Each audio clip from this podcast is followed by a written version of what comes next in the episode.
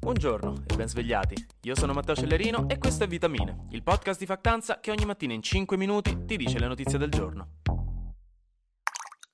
Parliamo di monkeypox perché abbiamo due belle notizie di fila oggi. La prima è che l'Organizzazione Mondiale della Sanità ha annunciato che i casi mondiali sono saliti a 35.000 e sono aumentati del 20% in più rispetto alla settimana scorsa, che a sua volta era aumentata del 20% in più rispetto alla settimana precedente che al mercato mio padre comprò.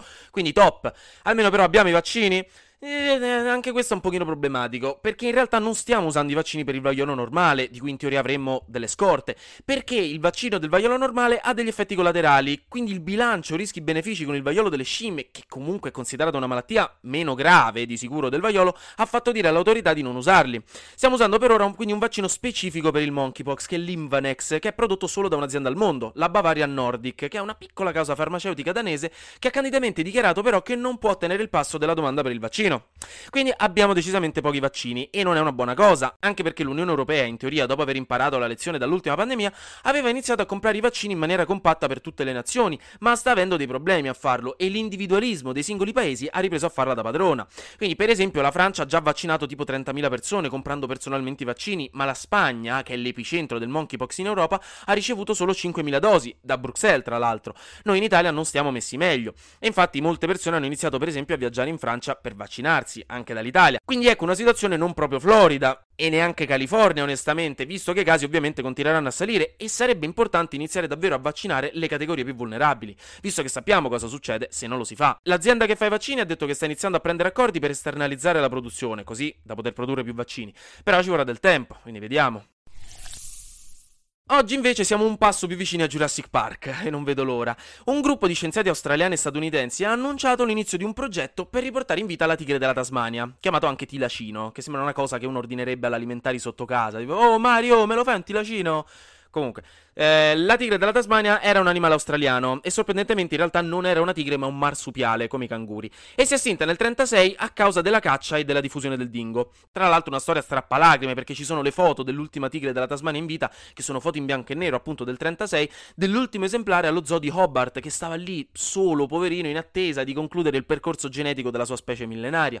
E niente, quindi gli studiosi supportati da un'azienda statunitense vogliono utilizzare il DNA di un marsupiale simile modificandolo con le tecnologie di editing del DNA, che in effetti oggi sono incredibilmente avanzate, per renderlo identico a quello del tilacino e de-estinguere la specie, che sulla carta è una figata, sulla pellicola porta al disastro umanitario, sul tessuto della realtà potrebbe essere più complicato di quanto vogliano farci credere, e che la società che sponsorizza l'esperimento è la stessa, per esempio, che l'anno scorso aveva detto che avrebbe riportato in vita il mammut lanoso e non l'ha ancora fatto, e vari scienziati ritengono che la de-estinzione non sia così semplice da fare, anche perché il tilacino è dal 1999 che dicono che lo vogliono riportare in vita e nessuno ci è ancora riuscito. Quindi in teoria comunque dicono che tra dieci anni riusciremo ad avere una tigre della Tasmania in natura. E boh, come al solito ci rivediamo qua tra dieci anni e vediamo. Gnam. Flash News. La Cina ha annunciato che presto invierà truppe in Russia per partecipare a delle esercitazioni militari congiunte, anche con altri paesi come Mongolia e Tagikistan. Queste esercitazioni fanno parte di un accordo annuale tra i due paesi, quindi non c'entrano con la guerra in Ucraina, ma di sicuro sono un segnale forte da un punto di vista geopolitico contro gli Stati Uniti. L'unica cosa che mi chiedo onestamente è quando si incontrano cinesi e russi, che lingua parlano? In inglese? Perché sarebbe ironico. Comunque, il segretario generale dell'ONU Guterres, più Zelensky e il presidente turco Erdogan si incontreranno oggi a Leopoli per una riunione molto attesa. Parleranno, come al solito, del grano ucraino e della situazione della centrale nucleare di Zaporizia, ma non solo.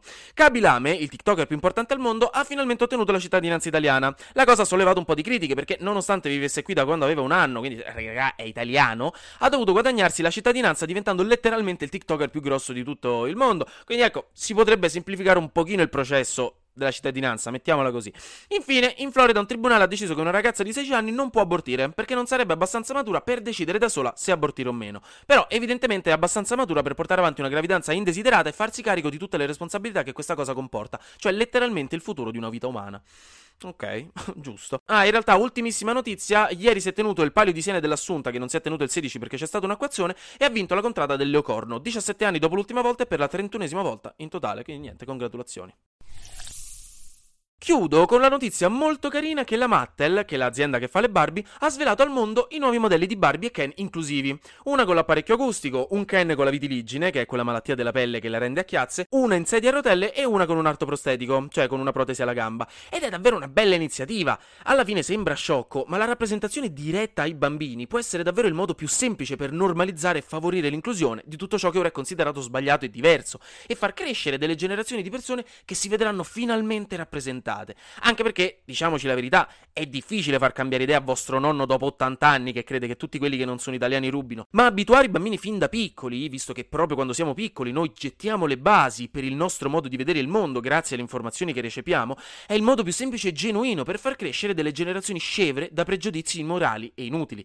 La strada per una società aperta parte veramente da qui, dai bambini. Poi, ovviamente, quando la Mattel deciderà di far uscire una Barbie plus size, o anche normal size, onestamente, diciamoci la verità, ci chiama, eh, che non sarebbe male pure questo.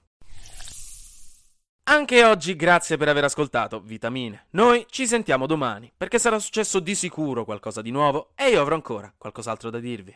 Buona giornata.